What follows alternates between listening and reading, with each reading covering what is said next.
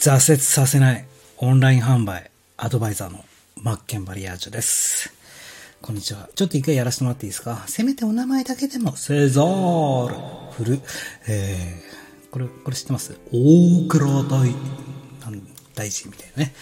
えー今日のお話はですね、えっとね、まあ、人生とはって言ったら、いや、何？そんな話はってなるから、まあ、人生とは何かって話するね。え ーまあ、明確化していくっていうか、気づいていくことだと思うんですよ。あの、生きていくっていうか、まあ、仕事、ビジネスしていくもそうだけども、人生って、いかにどれだけ明確化していけたかだと思うんですよ。そして、本質に気づいていけるか。これが大事だと思うんですよ。本当のことのところ、本当に大切なこともそうだけど、本当のこと、この世の中の仕組みだとか、そういったことに気づけるか。これが大大事だなと思ったよって話で、最近ですね、僕ね、あの、ストリートアカデミーってストアカってあるじゃないですか。あれめちゃくちゃコスパいいんですよ。あの、なんだろう。もう有名どころの先生たち、講師の先生たちが、もうこぞって出品してるもんだから、価格競争、価格崩壊が起きてですね、1000円とかで超何十万とかの講座を学べるということで、僕最近、あの、隙間時間あれば、常に講座に参加してるんですよ。例えば、パワーポイントで図解を作る。マンツーマンレッスンとか1000円。あのこれ、それは4000円ぐらいかな。あとは、えっ、と、セルフブランディングの、えープロフィール文、マーケティングのプロフィール文の、えー書き方。これ1000円だったりするんですけど、あとは、ま、結構マーケティング重視で僕最近学んでるかなと。やっぱり東大部分だし、本質部分だし、一番最初に決めとかなきゃいけないマーケティング部分というか、固めとかなきゃいけないところで。大切なところなんでね、ここは重点的に僕いつも学んでるんですよ。やっぱりお客様に価値を提供していかなければいけない側なんで、やっぱりそういった勉強って必要だと思ってるしね。で、えっ、と、そうですね。今日なんて、えープロフィール文、えー SN SNS とかのプロフィール文とかじゃなくて、えーまあ、1000文字とかで書くホームページとかに設置するプロフィール文の型、あこれちょっとお伝えしようかなとってて、まあ、3、3つのポイントがあってですね、最初の肩書きがあって、キャッチがあって、えーコアプロフィールがあるよと。まあ、肩書きっていうのは何々、まあ、コンサルティングとかだけど、ただのそういったコンサルティングとかじゃなくて、ここでまず一発目に、えーお客様にとって何の得があるかっていうのを一言で分からせる、えー肩書きが必要だよってことなんですよ。まあ、例えばね、えーなんだか初心者の、えーなんだかですみたいなのでもいいし、ただのウェブデザイナー何何々ですとかいうよりは、えー初心者なんだかのウェブデザイナーの何々ですとか。で、まあ、僕の場合は、えー今回ですね、挫折させないオンライン販売アドバイザーに変えしたんですよ。それからもう一個再起、再起動アップデートなんだかこんだかにしようかなと思ったんですけど、まあ、一番しっくりくるのが、まあ自分のコンセプトもね、オンライン社会の歩き方ということで、えーまあ、ねフリーランスの悩みを抱えてる、オンライン販売提供されてる方の悩みを解決するっていうのでコンテンツ出してるんで、まあ、挫折させないオンライン販売アドバイザーが一番いいかなと。まあ、これが肩書きの部分。最初に肩書きが来て、次にキャッチの部分っていうんですけど、キャッチは、すなわちまあお客様が見たときに、この人一体何してくれる人なのと。自分にとって何の得があるのこの部分を載せていかなきゃいけないくて、まあ、僕の場合はですよ、まあ、とにかく買ってもらいたいけど、いくら頑張っても成果につながらないというオンライン販売でのお悩みに対し、やる気を覚醒させ、再起をかけたアップデートの秘訣を提供。売れない苦しみから180度方向転換し、売れる喜びへと導きますっていう風にしてるんですよ。ここがキャッチですね。いやこの人じゃあこういうことしてくれるんだ。で、この部分でやっぱり大切なのは数字を入れていくっていうところですよね。えー僕の場合だったら180度とか、とか、何百人を見たとかよくありますね。それで数字を入れてとどめておく、目線をとどめる。こういった要素が必要だよと。ここの部分は、肩書きの次はキャッチ。何をしてくれるか。そしてコアプロフィールというのは、まあ映画で例えるなら起承転結でストーリー性を盛り込んだ方がいいよっていうことで。で、ここの部分で大切になってくるのが、もちろんベネフィットですよね。お客様にとって得られる未来。これをこういう風になれますよとか、えーこういう風になりますよということも伝えるの大切だけども、マイナスの部分、ネガティブ要素の部分も入れつつ、プラスに変換すると。まあ、映画で例えるなら、起承転結で、えヒーヒーローっていうか主人公がね、えー最初力を持ってるんだけども、それを調子こいてやりすぎて、で、ライバルに出会って、そして挫折して、そこから訓練して、特訓して修行して、最後はハッピーエンドみたいな流れ。この波をつけるっていう意味でストーリー性。ここをコアプロフィールで書いていくんですけど、ここの部分が結構長くて、僕の場合はですね、こんな感じで書きました。ストーリー性。試される大地北海道の田舎育ち。田舎にいてもインターネットで活躍したい、そう思い。会社員時代に森で拾った松ぼっくりを遊び心でネットオークションにて販売したところ、5個1000円で売れたあの時の喜びを今でも忘れません。インターネットで物が本当に売れるんだ。これをきっかけに副業でネット販売を始め、売れる喜びや自分の好きを仕事にしたいと思い、本業として独立。しかし、現実の壁はそう簡単には越えていくことができませんでした。ただ出せば売れる。甘かったです。一年以上この悩みの壁にぶち当たり、悩んだ末一つの答えにたどり着きました。圧倒的に販売スキルが足りてない。言い換えれば、画面の向こう側に存在するお客様、そのお客様のために最善最良の価値の提供をすること、まさに本質の部分でした。僕はただただ物を売ればいいと思ってました。違いますよね。売るのはお客様がそのものを手にして得られることですよね。この本質に気づき全ての見え方が変わり、そこから一気に V 字回復をすることができました。結果的に Amazon 海外輸入販売でベストセラー1位を獲得しました。幕開けでは自社ブランドを立ち上げ、クラウドファンディングにてプロジェクト成功。これらを経て、オンライン販売に携わる全ての人に最低限の販売スキルの習得をシンプルに伝える。これがいつしか僕のミッションとなりました。お伝えしたいことは3つです。インターネットで物を売る、提供する。これらに必要な要素。要素目に留めていただくための最低限のデザインスキル。納得していただくための最低限のライティングスキル。選んでいただくための最低限のマーケティングスキル。この販売スキルの3種の神器を伝え、一人でも多くのオンライン販売者の力になりたい。そう思い、コンセプトでもあるオンライン社会の歩き方。あなたらしさで進む道を立ち上げ、いくら頑張っても成果につながらないオフロードから、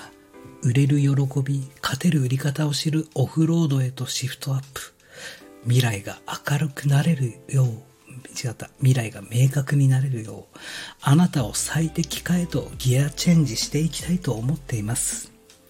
競合他社ライバル激戦区の Amazon プラットフォームで生き残るための知識と経験をもとに DIY セルフブランディングや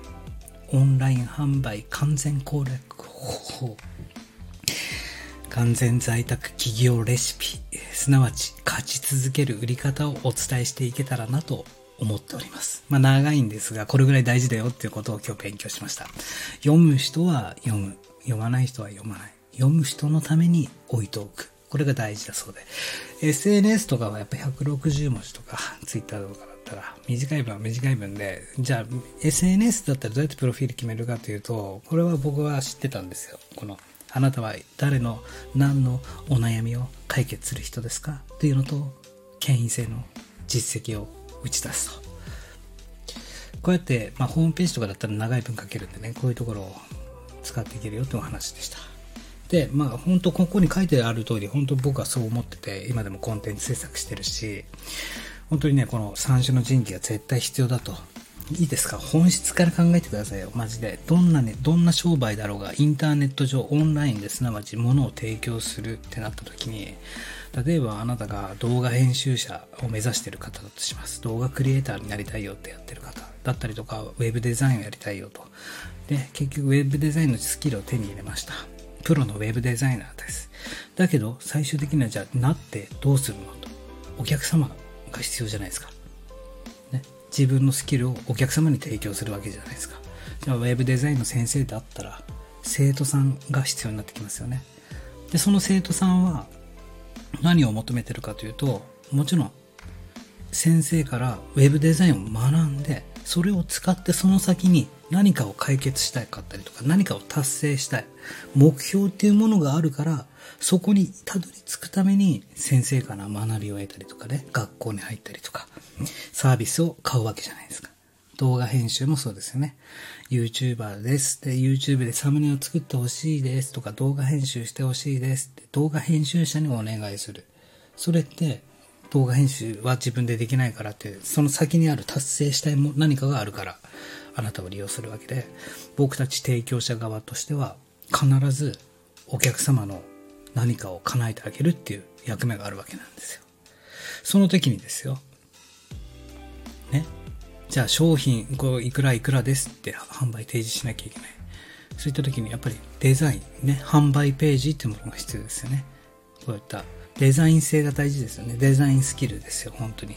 商品画像を作ったり、サムネイル作ったりとか。だから最低限のデザインスキルは必要なんですよ、誰であろうと。もちろん外注やプロにお金がある人はそうやって頼めばいいけども、こう我々みたいなフリーランスや個人事業主っていうのは最低限これをできなきゃいけない。デザインスキル。そして納得していただくための最低限のライティングスキルですよね。このライティング。納得してもらうために、説得するために文章、文章力をつけなきゃいけないんですよ。確確実に必要になってくるんですよ。ね。何も書いてない文章から物なんて売れないですからね。で、選んでいただくための最低限のマーケティング、これも必要になってくるよという話なんですよ。流れるようにスムーズにやり取りできるように。リサーチだったり、ライバル分析だったり、ポジショニングだったり、ターゲティングだったり、ペルソナ分、ペルソナ設定だったりとか、いろいろ土台分分って必要になるし、潤滑に売り上げを立てるための施策っていうのが必要になってくるんですよ。すなわち、販売提供スキル。その中でもこの3つのスキルはどの業種であろうと確実に必要なスキルになってくるよってお話なんですよ。で、僕はここに気づいたわけですよ。そしてですよ、もっと深いこと、深いっていうかね、小難しい話が、寝言ですけどね、寝言で小難しい寝言言うとするならば、ね、ダイレクトレスポンスマーケティングってもう昔、ずっと昔からある、ね、もう普遍のルールの流れがあるわけですよ。まず認知されますよね。存在を知られる。その、すなわち、こちら側、提供者側からすると、集客っていうところですよね。集客があって。そして、向こう側からお客様側からすればあなたのことを認知するという入り口部分がありますと。そして、じゃあ提供者側と買う側と関係性があって、そこでこちら側、提供者側は教育をしていかなきゃいけないですね。いろんな情報。成長させるための教育の方を、例えば、じゃあデザイン、プロのデザイナーだとして、生徒さんがいるとします。生徒さんに、じゃあプロのデザイン目指したい、先生から教えてくださいってなるわけで、教えていかなきゃいけないんです。教育していくと。